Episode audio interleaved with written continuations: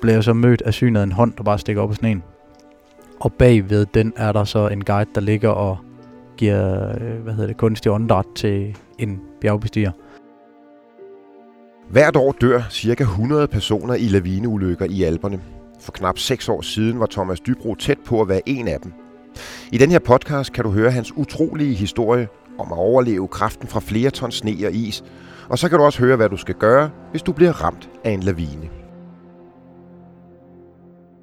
Velkommen til TV2 Værders podcast. Vi er rykket ud af TV2-huset. Vi sidder i en kæmpe skibutik på Østerbro. Det er Nautic Surf og Ski. Det her det er et øh, slaraffelland for øh, skientusiaster, og det var det tætteste, vi kunne komme med øh, en skioplevelse i, øh, i grønne Danmark. Endnu en gang en, øh, en meget, meget mild vinter. Og, og vi har to øh, gæster med os. Thomas Dybro, øh, som skal fortælle om, da I blev øh, fanget i en lavine. Prøv at fortælle bare en lille smule om dig selv. Jeg øh, er 36 år gammel, bor her i København med min kæreste, og jeg øh, har altid godt kunne lide at udfordre mig selv. Øh, jeg har mit eget, min egen virksomhed nu her, hvor jeg laver teamudvikling og foredrag, og så arbejder jeg med udsatte unge mennesker. Og så har jeg jo øh, øh, haft sådan behov for at, at se, hvor, hvordan jeg kunne udvikle den her frygt, jeg egentlig i virkeligheden har haft, jeg var mindre. Der var bange for alting, og så skulle jeg bare prøve ting, der skulle være vildere og vildere. Og det har så kulmineret lidt med den her oplevelse for fem og et halvt år siden. Ja, og blive fanget i en lavine, det skal vi høre om øh, lige om lidt. Anders, velkommen. Tak skal du have. Du skal guide os lidt igennem øh, laviner og, og hvordan de opstår, og, og hvordan vi kan undgå dem, og du har også noget øh, meget fancy øh, udstyr med. Men fortæl os bare lige et kort om dig selv. Yes, jeg hedder Anders Olesen, og jeg arbejder som sekretariatsleder for den danske skiskole, som er en organisation, som uddanner alle skilærer i Danmark. Og her er det helt fra basic niveau op til professionelt niveau, hvor man kører med folk ud i offpisten. Udover det, så er jeg selv uddannet skilærer og har den højeste europæiske uddannelse, og må også guide øh, folk rundt. Og har haft, øh, jeg har blevet uddannet i 98, og har arbejdet i St. Anton og Val Thorens, hvor jeg også har kørt offpist med, med gæster. Jamen tak, og endnu en gang velkommen. Og jeg vil også lige sige til dem, der lytter med, at hvis man kan høre lidt i baggrunden, så er det, øh, fordi vi som sagt sidder i en skibutik, og der er knald på. Det her, det er uge 4, og vi vil jo gerne lave podcasten her op til de store skiferieuger, så der er masser af mennesker hernede, selv en uh, tidlig formiddag, hvor vi troede, vi kunne få en lille bit smule ro. så skal der købes uh, ski og, og støvler, og det er jo også en, en dejlig sport, og den er jo kun minimal farlig, hvis man øh, passer på, men det, det kommer vi til. Jeg synes, Thomas, vi skal, skal prøve at skrue tiden tilbage til 2012, da dig og din ven Alex, I var, I var nede ved Mont Blanc og, og skulle bestige bjerget. Prøv at fortælle aften før I, I skulle op, og det er jo så også aften før, at, at det går galt med den her lavine. Øh, hvordan var, var situationen? Hvad, hvad skete der der? Øhm, der var jo en tung stemning, fordi vi vidste godt, at der var rigtig, rigtig dårligt vejr. Og øh, vi sidder også cirka 25 bjergbestigere sammen, som øh, vi samlet som skal afsted om natten. Vi står op klokken 1 om natten for at gå op. Og øh, vi taler om det her med, at vi får at vide, at der blæser 100 km i timen op på toppen af Mont Blanc. Og øh, en af guiderne taler ligesom på de andre guiders vegne og fortæller, at, at det er et kæmpe ansvar, der ligger på guidernes ryg at skulle vurdere, hvornår man skal gå tilbage. Øh, fordi det er, det er en ren og skær vurderingssag, og ikke noget, man kan være sikker på overhovedet. Øh, og vi skal bare vide, at der kommer ikke noget redningsteam. Der kan ikke flyve helikopter op i sådan et vejr. Øh, så det er også hvor os selv, der ligesom skal vurdere i de enkelte teams. Vi går tre personer sammen. Så Alex og jeg, og så vores guide Daniel, gik sammen bundet ind i hinanden. Så vi skal også vurdere, er det noget, vi vil det her. Øh, og, og det gør I så. Øh, jeg, jeg tillader mig at spørge, hvorfor gør I det egentlig?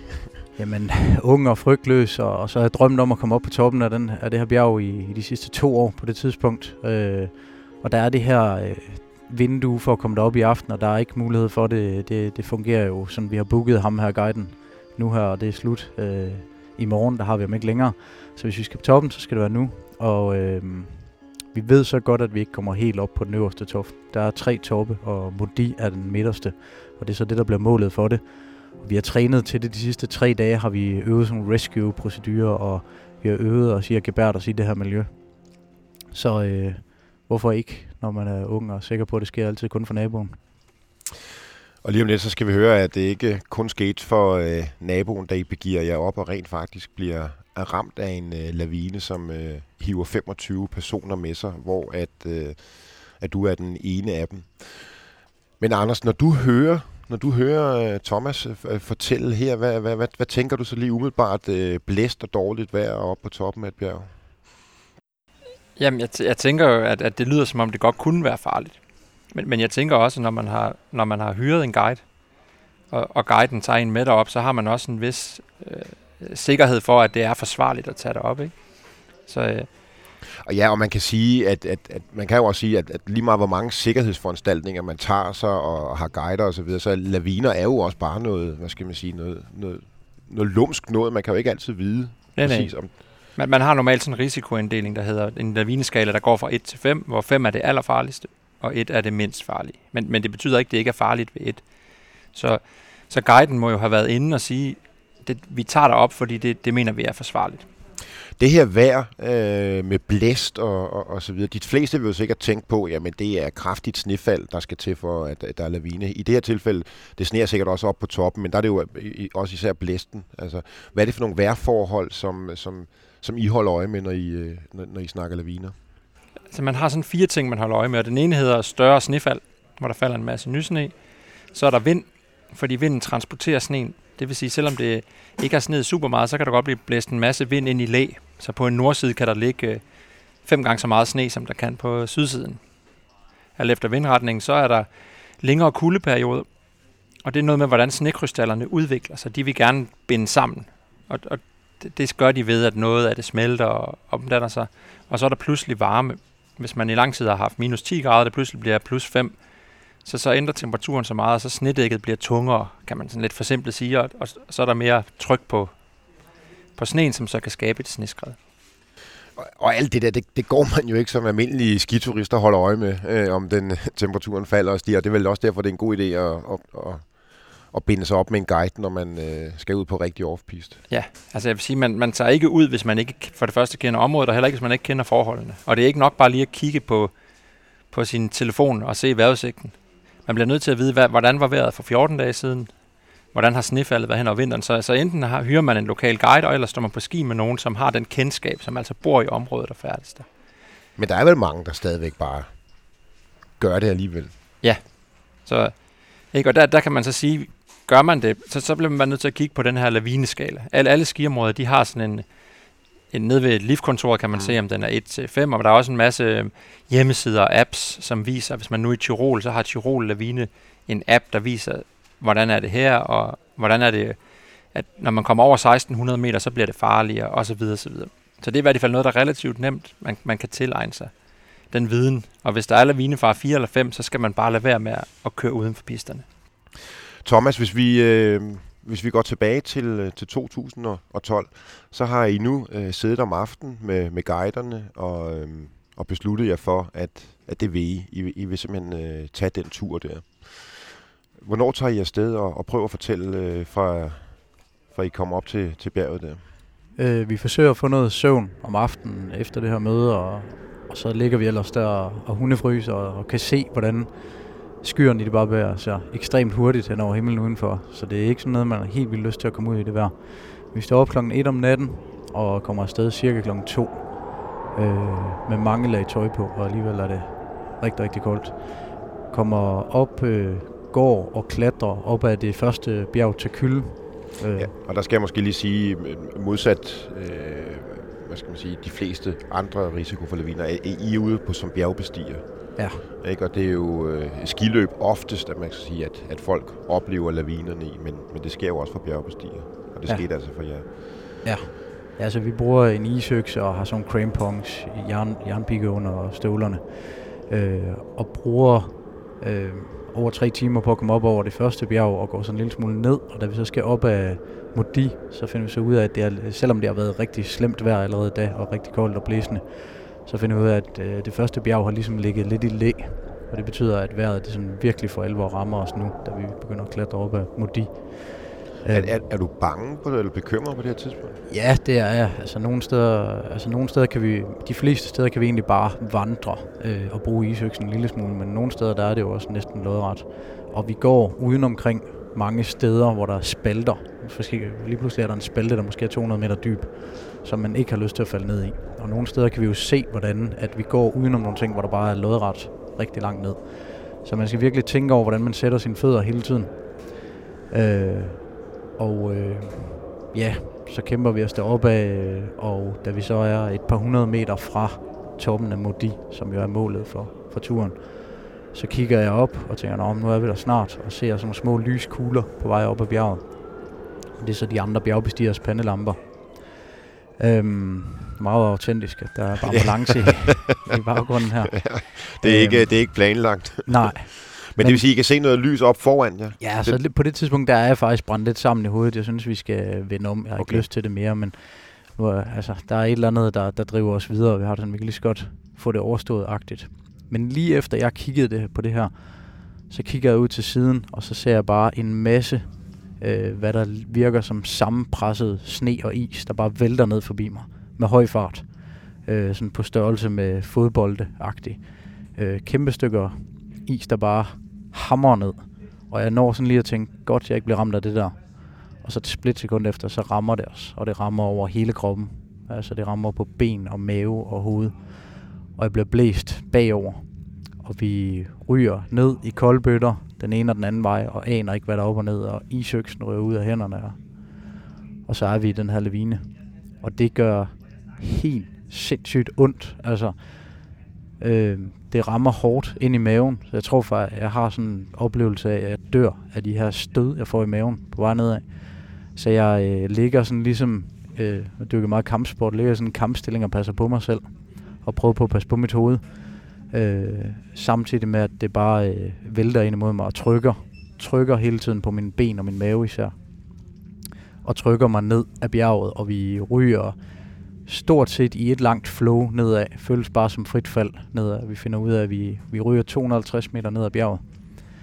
Øhm, nogle gange giver det lige sådan nogle ekstra ryg, fordi vi hænger jo stadigvæk sammen i rebene. Så indimellem har vi ramt nogle ting. Vi gætter på det 7 sekunder, vi falder her. Øh, bare sådan skud for hoften. Øh, og det er, øh, det er, jeg oplever det bare som om, det her det er helt forfærdeligt, og nu dør jeg enten af de her stød, eller også ryger vi ned et af de der steder, vi er gået udenom på vejen op. Øhm, ja, så meget håbløst. Og lige pludselig så stopper det så. Og vi ligger nede i bunden af, af, det, af Modi her, af bjerget. Øhm, og jeg ligger oven på Alex, og vi har noget sne over benene, men det er ikke sådan, at jeg vil sige, at vi er begravet i sne. Så I ligger op på toppen af lavinen? Ja. Er du klar over det, at du ikke skal dø? Nej. Det er jeg ikke, fordi jeg kan slet ikke se, hvordan jeg skal komme væk herfra. Fordi vi er jo sådan midtvejs på bjerget. Vi har et bjerg, vi skal ned af. Jeg har mistet en pandelampe, jeg har mistet min isøkse. Øhm, jeg tror egentlig også, jeg har mistet min hue, men jeg tror så, jeg havde ekstra, eller jeg havde ekstra i, i tasken. Øhm, men jeg ved slet ikke, hvordan vi skal komme ned herfra. Og jeg, vi er filtret ind i hinandens ræb. Det får vi så hurtigt kæmpet os ud af, og komme op og stå og finde ud af, at Alex's øh, skulder er led. Skal på, på vejen ned i, i lavinen, der, man hører jo tit øh, om gode råd, øh, svømmeøvelser, eller hvad hedder det, svømmetag og alt muligt andet. Når man overhovedet har tænkt noget der? Eller?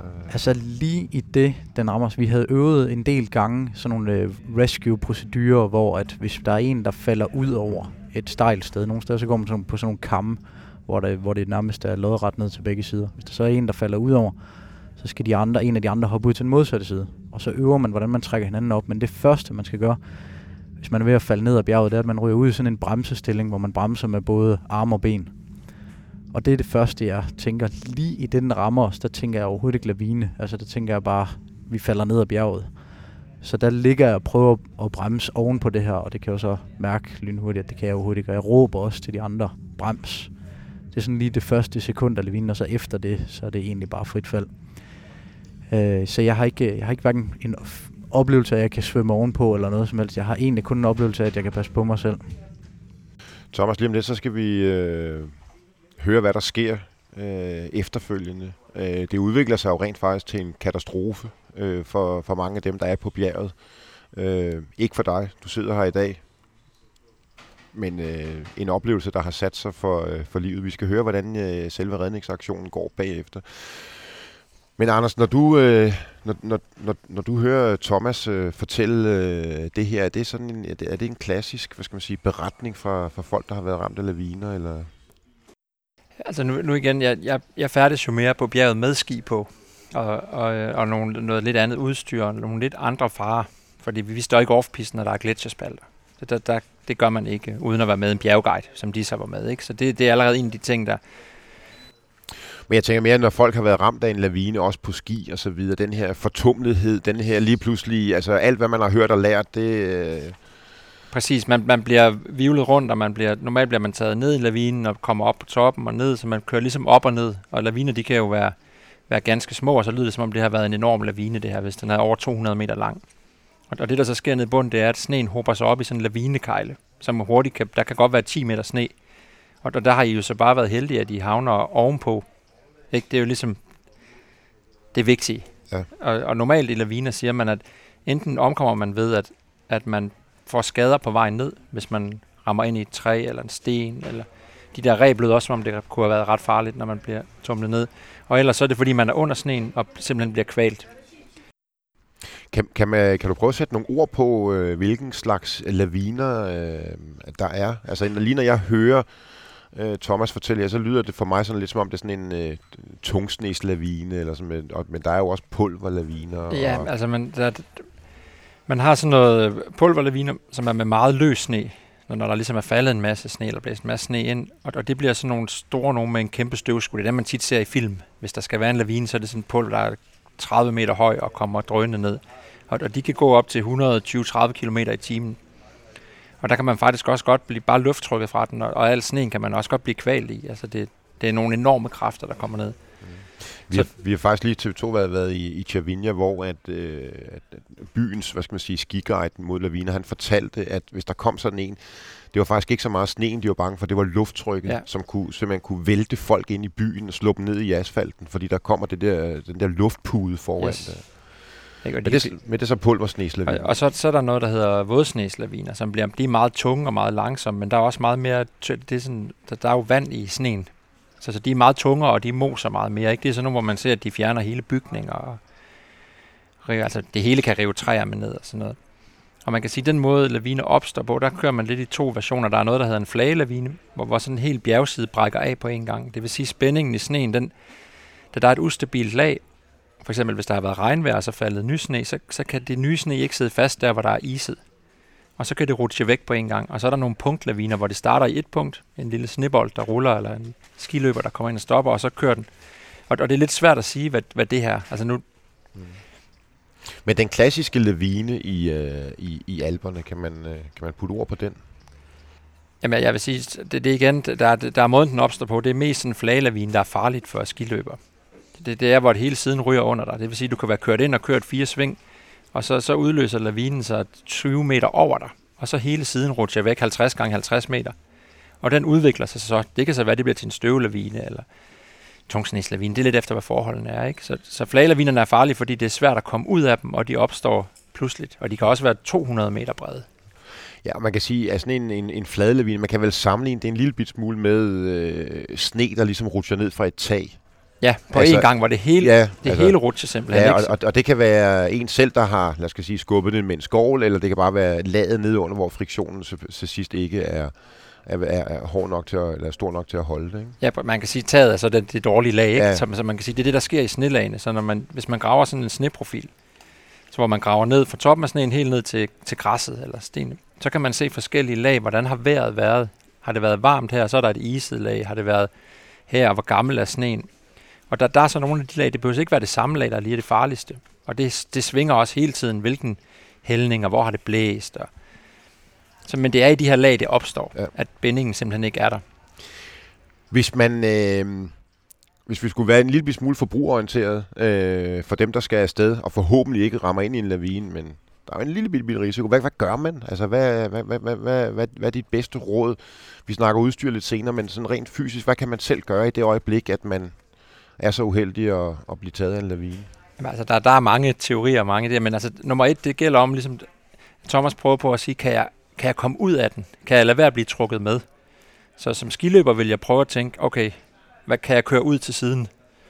Er der en chance for det, eller hvor er det, kan jeg køre hurtigere end den? Altså, gør et eller andet, prøv på at komme væk. Så, så det er ligesom der, man kan redde sig selv. Og når man først er fanget, så er det at beskytte sig, ikke? Hvor jeg tænker, det er også en god strategi. Beskytte sit hoved, beskytte sin krop så meget som muligt, så man ikke ryger ind i et eller andet. Og der er også nogen, der snakker om, at man kan prøve på at lave sådan nogle svømmetag, så man, så man prøver at komme op i lavinen.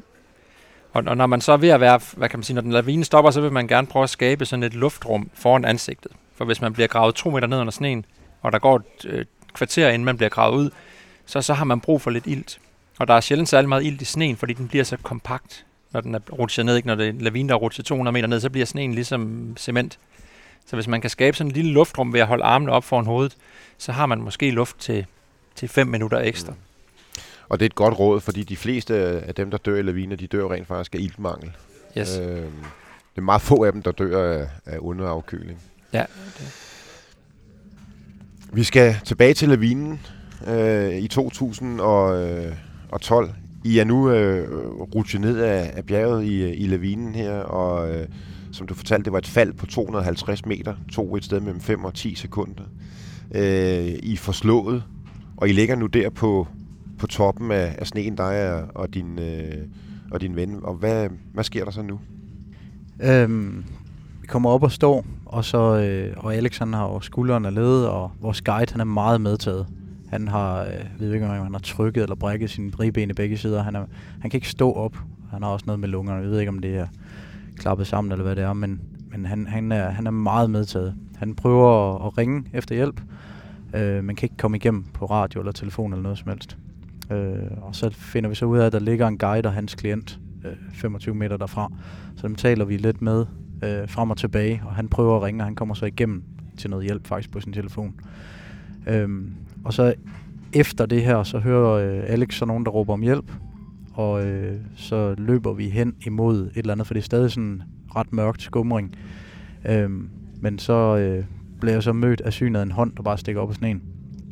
Og bagved den er der så en guide, der ligger og giver øh, hvad hedder det, kunstig åndedræt til en bjergbestiger. Øh, så vi går i samme, vi går med det samme øh, fuldstændig amok for at grave det her menneske op, der ligger, hvor, hvor der bare lige er en hånd, og, og få gravet sneen væk. Øh, vi har ikke været velforberedt på det, og vi har ikke talt og vi har talt om alt muligt andet, men vi har faktisk ikke talt rigtig om laviner på den her tur. Så vi har ingen skole med, vi har ikke noget, der kan hjælpe os med. Og det her sne, det er ikke sådan sne, ligesom jeg kender det fra i Danmark. Altså det er sne, der er lige så hårdt som ler fordi det er fuldstændig presset sammen, så det er næsten umuligt at grave i. Så vi står og sparker i det med vores støvler og slår i det for at få, få sneen væk. Øh, og ham her, vi graver fri, er der tydeligvis ikke noget at, at gøre ved. Og ham kan vi ikke hjælpe. Øh, og det kan, det kan Nelly Kampguiden, der er ved siden af, der giver øh, førstehjælp til ham. Så det er jo sådan det første chok, hvis ligesom får, okay, det er virkelig øh, en seriøs situation det her. Og på et tidspunkt så hører jeg Alex sige, at der er nogen, der har mere brug for os og så løber vi hen, og så er vi med til at grave en anden person op, som øh, er helt ude i tårne, øh, råber og skriger, som, har, som er, er helt i chok også, og som er, er dækket, men som har hovedet fri. Øh, så, og så efter lidt tid, så er vi henne og er med til at grave, grave to andre op. Så der ligger ligesom seks mennesker, som er, er blevet gravet op her, som er, øh, hvor to af dem helt sikkert ikke klarer den, tydeligvis ikke. Og så er der nogen, der bare har det ekstremt skidt og så er der en, der ligesom står i... Jeg, altså det er, jeg var jo i ekstrem chok i det her, så jeg husker det her ligesom i billeder. Og jeg kan huske, der var en, der stod i, i sne til livet, kan man sige. Han havde hele overkroppen fri, men han var helt, helt ude af den. Altså slet ikke til at tale med eller noget som helst. Så ham prøvede vi egentlig lidt at undgå. For, fordi vi vidste ikke engang, om han ville slå os, eller han ville... Øh, altså, så det var sådan en helt sindssyg situation at være i. Øh, I de næste to timer to timer, var, små to timer, var vi i gang med det her. Øh, og det ender så med, at dem, som er hvad skal man sige, live og, og som har det skidt, øh, men de bevæger sig ikke ret meget, så vi ved jo ikke, hvad det er, der er sket med dem, med deres ryg og ben og sådan noget. Øh, men dem pakker vi ind i folietæpper, for at de skal have det lidt bedre i, fordi det kulden blev så også et problem her. Øh, og vi ved jo, vi er, så det ligger stadigvæk tydeligt i min bevidsthed, at vi har fået at vide, at der kommer ikke noget redningsteam, der kommer ikke nogen helikopter. Nå, det skulle jeg til at sige, I havde fået at vide, inden I tog afsted, at I, I kunne ikke blive øh, reddet. Altså, Nej. Så, så hvad gør I fra- derfra? Hvordan, øh, hvordan, ender, hvordan kommer I så ned ad bjerget? Altså, jeg starter med at sidde og trøste de her mennesker og sige, at der skal nok komme en helikopter, og så prøver jeg selv at overbevise mig om det, at der skal nok komme. Og lige pludselig så øh, kommer der så et øh, redningsteam, eller det kommer der ikke, undskyld. Der kommer øh, det næste hold bjergbestigere, nogen der bare har sovet lidt længere, håbet på at være blive bedre. Og de kommer så ned, og de, vi tror egentlig, det er et redningsteam, fordi de er, det er jo guides, de er fuldstændig professionelle, og de har ikke været i det her, så de har ikke det samme chok. Så de øh, overtager fuldstændig situationen og styrer det, hvem der skal gøre hvad. Og de starter faktisk med at gå hen til min guide, øh, en af dem, og så hugger han en øh, adrenalinsprøjt i låret af ham og giver ham noget morfin. Og siger, nu skal du gå hjem, for der kommer ikke nogen helikopter. Øh, og så prøver vi at få ham på benene, men han kan stadigvæk ikke gå. Øhm, så han, ham er vi nødt til at efterlade, og mig og Alex ryger faktisk i hver vores gruppe. Altså der er jo, det er jo, der er jo stramme regler for, at man må kun gå tre sammen. Men vi bliver simpelthen sat sammen med en tremandsgruppe, så vi er hver to gange fire, der går ned, og så går vi hver for sig. Øh, og så får vi en, jeg havde ikke nogen økse længere, men vi får en øh, skistav hver, så vi kan støtte os lidt, og så de steder, hvor det er sådan helt lodret, der sænker de os simpelthen ned. Øh, og så kæmper vi ellers med at komme tilbage øh, øh, på en tur, som var helt ekstremt forfærdelig. Altså. Men selvfølgelig var der en del af mig, der var glad for at have klaret det her, men det var, jeg har slugt noget is på det her tidspunkt, og det vil sige, det føles som at trække vejret igennem sugerør. Så sådan det hele kombineret af, at jeg havde is i lungerne, og hele chokket, og det, at, man har, at jeg egentlig arbejdede fysisk hårdt i mange timer efterhånden, det gjorde, at, at jeg kunne gå fem skridt ad gangen, så kunne jeg simpelthen ikke holde ud til mere. Så indimellem så var jeg nødt til bare at smide mig på ryggen. Øh, og så siger jeg, jeg kan ikke mere. Men de var så søde til at hive mig med og sige, du er nødt til at komme væk herfra. Så vi bruger to timer på at, at gå og klatre ned til, øh, sådan, hvad skal man sige, man kommer ned til sådan en flad bund, og så går man så op til gondolen, skiliften, og det er først, da vi så kommer op, endelig op til den, at vi er sikre.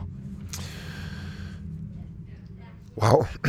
Hvordan en historie, hvad hedder det? Og om lidt, så skal vi lige vende kort også om, hvordan det egentlig har, har sat sig øh, på dig, fordi man kan sige, øh, en ting er at, at have sikker grund under fødderne og blive reddet, øh, men der må være mange tanker og billeder, som stadigvæk øh, sidder der. Anders, øh, nu hører vi, at, at Thomas og dem, de var helt uden skovle og, og, og så videre. Prøv at fortælle, hvis man som, som skiløber nu her de, de næste par uger eller sæsoner skal, skal afsted og gerne vil stå off-piste, hvilket udstyr, som man skal have med. Yes. Altså, der er sådan noget, en regel mellem skiløbere og folk, der guider i offpisten og står offpiste, det er, at man har altid tre ting med. At man har en lavinebiber, som er sådan et apparat, som, øh, som udsender et signal, når det er tændt, og det har alle i gruppen med.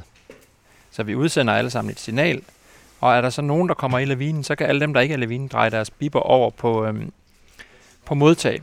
Så det du har, en, du har en der, og vi har lagt en, en, en biber et andet sted i butikken. Ja. og det, det lad os vil bare sige- sige, at den anden, den, den anden Yes. biber i butikken, det er en, der er røget i lavinen. Yes, så drejer jeg min biber over på modtag, Ja. og så kan jeg sådan inden for 30-40 meter få et signal, og så kan jeg søge ind til 1 meter. Okay. Det vil sige, at jeg faktisk kan komme ret tæt på, ret hurtigt.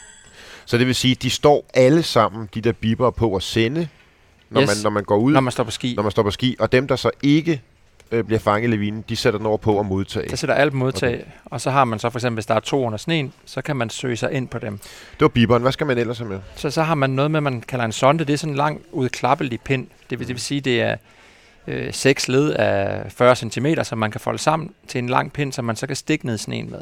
Og, og det bruger man til finsøgning. Det vil sige, når man er nede på 1 gange 1 meter, så stikker man sonden ned i sneen. Det har man set på tv. De går med på en lang Yes. række. Og, Og man kan så sige, at det er også den, man desværre bruger, hvis man har nogen med, som ikke har en lavinebiber på. Mm. Men, men så tager det lang tid at søge en lavine, der er, hvis lavinesneen ligger og er 50 meter lang, så, så det, tager det lang tid at gå og stikke ned i sneen. Så, så går man sådan med 30 cm afstand og stikker et skridt frem, og så skal det hele søges igennem.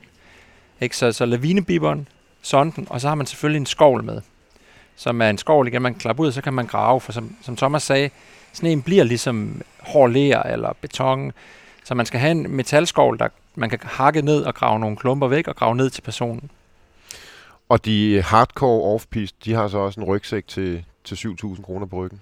Yes. Der, der, der findes forskellige versioner, om der er noget, der er ABS uh, lavine airbag, så som er, ligner en normal rygsæk, men der, der er monteret sådan en gaspatron indeni, og så er der to airbags, lidt ligesom i en bil. Mm. Så når man hiver et håndtag, så pustes de her ballonger op, og gør det ens øh, volumen, massefylde, bliver dobbelt så stor. Og så chancen for at flyde oven på lavinen er noget større. Så lidt ligesom en redningsvest. Men man bliver stadigvæk kørt op og ned, og man, men det øger din chance for at lande i toppen af lavinen, ligesom Thomas heldigvis gjorde. Altså, fordi man vil ikke ned og ligge der, for det er der, man bliver, bliver kvalt. Ikke? Kvalt, så, ja. og, og, så er der også en masse andre forholdsregler, som er super vigtige. Og når jeg, når jeg er lidt... Nu, nu er de nok ikke... Det er nok meget sjældent, der er store laviner for bjergbestiger, men det lyder som en meget voldsom lavine. Men, mm. men som skiløber har vi sådan nogle regler, at man, man kører altid en og en. Så, så når jeg er guide for en gruppe, så sørger jeg for, at vi starter et sted, og så kører jeg ned først og stiller mig et sted, hvor der er sikkert, og så vinker jeg den næste ned. Så vi altid sikrer os, at går, kommer der nogen i en lavine, så er det kun én person. Og så er vi også andre til at, at grave ud, fordi der sker også ulykker på ski, hvor der kommer en hel gruppe ud, og det, det kan altid ske. Men man vil gerne undgå, at der er syv mennesker, der er fanget i en lavine. Fordi man vil kunne finde hinanden, mm, ikke? Mm. Så som skiløber er det altid, at hvis man traverserer op på tværs af et, et stort off flade så kører man også med 50 meters afstand. Fordi man ved, her kunne det potentielt blive farligt. Kører vi med 2 meters afstand, så rører vi alle sammen med. Så det er også en af de der super vigtige ting, man skal have udstyret i orden, og så skal man have de her forholdsregler. Og, og der kommer også andre ting, end der var nogle, jeg tror den lavine i, det lyder som om den kommer ovenfra. Så det kunne være en bjergbestiger over jer, der har udløst den. Så det er endnu en risiko. Kommer der nogen, der kører ind højere op end os? Mm. Vi gør alt rigtigt, men det gør de ikke. Så hele tiden skal man have styr på, hvor kan det være farligt, og det er fint nok, at vi selv gør det rigtigt, men gør dem deroppe det også rigtigt. Har du selv været tæt på en øh, lavine? Ja, jeg, jeg, har været, jeg har både været med i nogle store redningsaktioner, hvor folk ikke har haft biber på, hvor vi har gået 100 mennesker i, i en time for at finde den person, som man nok godt et eller andet sted vidste ville omkomme. Og så har jeg også været i en lavine med nogle kollegaer nede i Alpe nogle andre skillager, hvor en, to af dem blev ramt af en lavine, øhm, og vi gravede, den ene røg så ud af lavinen og kom ovenpå, og den anden blev bedækket øh, af sneen, og vi fik gravet ham ud, og han, han overlevede, men han var, han havde mistet bevidstheden, da vi fik ham, fik ham ud af sneen.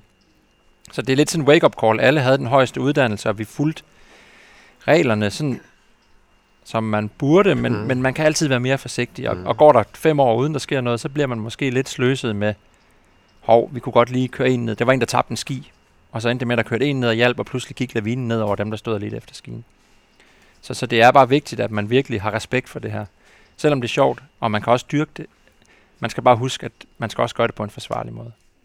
Thomas, nu er der gået øh, ja, snart seks år siden ulykken. Hvor tit tænker du på den, og, og hvordan har du det med, med ekstremsport og laviner i dag? Altså, det har jo ændret nogle ting i hovedet på mig. Øhm, jeg, jeg vil stadigvæk gerne lave nogle vilde ting og udfordre mig selv, og har jo udfordret, øh, hvad hedder det, bestedet sådan nogle mindre, hvad jeg vil kalde hyggebjerge ved siden af, fordi jeg har sådan helt grundlæggende øh, i mig, der har det sådan, at jeg skal aldrig nogensinde stå i den situation der igen. Vi havde, mens vi gik op og dagene op til Mont Blanc-ulykken dengang, der havde vi jo allerede planlagt de næste fire bjerge, vi skulle på, og det skulle bare blive, være vildere og vildere og vildere. Og ingen af os har haft den energi siden øh, på det der. Så det, så det, jeg vil bare, jeg vil slet ikke føle, det var sejt eller noget. Jeg følte, føle, det var virkelig dumt, hvis jeg gjorde det igen. Så jeg har ingen, øh, jeg har ingen lyst til det eller behov mere. Så det kan jeg godt mærke, det har lavet sådan en stopklods for nogle af de udfordringer, jeg laver. Så nu der må det godt være noget, der er sådan lidt mere vildt og, og kræver noget mentalt og fysisk, men ikke nødvendigvis øh, mega farligt. Øhm, den har også været, den har også været et positivt wake-up call for mig, med al respekt for, der var jo ni mennesker, der døde ud af de også 25, der blev ramt af lavinen. Så har den også været øh, skabt sådan en, en indre stemme i mig, der altid lige husker mig på, at selvom at jeg har travlt og stresset i hverdagen og kører af med mange ting, så skal jeg også lige huske at være taknemmelig hver eneste dag. Og det var noget, jeg i hvert fald ikke har kunne finde ud af før. Så den har, den har givet en anden bevidsthed om, hvad der er vigtigt for mig i mit liv også. Så der er kommet et eller andet positivt ud af det. Øh, ud af alt den her øh, forfærdelige ting. Øh, jeg holder mange foredrag, hvor jeg taler om det, så jeg, så jeg blev mindet om det her hele tiden. Og øh, årsdagen vil altid være en særlig dag, særlig dag for mig og for Alex for den her ting.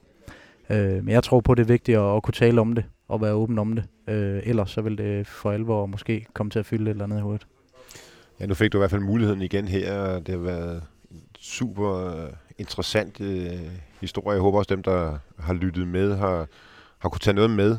Øh, men det kan være, at vi skal starte eller slutte af sådan i den hvad skal man sige, lidt mere positive ende. Øh, der er mange, der skal afsted på en, en glad, øh, god øh, skiferie. Øh, og skal vi ikke, øh, Anders, give dem lige et, et, lige et par gode råd? Du har været lidt inde, men, men sådan, måske sådan tre-fire gode huskeråd til den almindelige dansker, som måske lige pludselig får lyst til at stå off eller allerede gøre det. Og det kan være lige lidt om udstyret og, og lige hvad man skal tænke på. Yes. Altså, når, når man kommer ned til nogle skiområder, så findes der for eksempel noget, der hedder skiruter. Det, det er egentlig markerede pister, men, men de er ikke præpareret. Så det er et super godt sted at starte ud, fordi der sørger skiområdet for, at der er sikret. Der er ikke lavinefare, der er ikke nedstyrtningsfare og noget. Så, så der kan man faktisk komme ud og prøve at køre lidt i den dybe sne, uden at, at komme i kontakt med de her alpine risiko. Så, øh, så det er i hvert fald godt råd. Man kan også godt køre 10 meter uden for pisten, hvis man sådan, det er selvfølgelig en vurderingssag, men, men, men ikke længere væk, uden man har udstyret med. Så, så når man ligesom har prøvet det lidt ud og prøvet at køre i lidt dyb sne, eller hvis der er en pist, hvor det har sneet meget, så, så må man ned og, og hyre sig en guide, sørge for at have udstyret med, og så er det bare at komme i gang. Der, der sker meget få ulykker, når man, når man har, tager sig forholdsreglerne. Så, så det er ikke noget, man skal være bange for, man skal bare have respekt for det. Og jeg vil også sige, hvis man har hyret en guide, så, så kan man godt gå ud fra, at de sørger for, at det er, det er sikkert. Og også når man hører Thomas' historie, det, det, det der, det er 25 mennesker i en lavine, det er ikke noget, man kunne forudse. Fordi der er sikkert fem guider, som alle sammen røg i lavinen. Så, så det er de uheld, der sker. Der, der kommer også nogle gange en lavine ned over en by, hvor, hvor man ikke... Altså, hvor, hvor der alt er, alle forholdsregler er taget osv. Så, man, kan ikke, man kan ikke gardere sig mod alt, og nej. det er sådan set lige meget, man tager en svømmetur, eller går en tur i øh, den lokale park, eller er på, øh, på skitur. Så, så det er bare at komme i gang med at prøve at køre off -piste. Det er sjovt, og det er udfordrende, og, og det er fedt at være ude på bjerget, ude i naturen, komme lidt væk fra, fra alle de andre skiløbere. Jamen med, øh, med de positive ord om øh, off-piste og, og skitur, så vil jeg sige øh, tak til dig, Thomas, øh, for, for din øh, historie og Tak fordi du er her og kan, for, kan fortælle den. Og så vil vi tænke på dig på, øh, på årsdagen for øh, Lavinen i, øh, i 2012. Og Anders, tak for de gode råd til ja, over den halve million danskere, der tager på, på ski hvert år, og flere og flere af dem kan vi også forstå på butikken her, begynder også at prøve kræfter med off-piste. Der er det godt lige at få et par gode råd.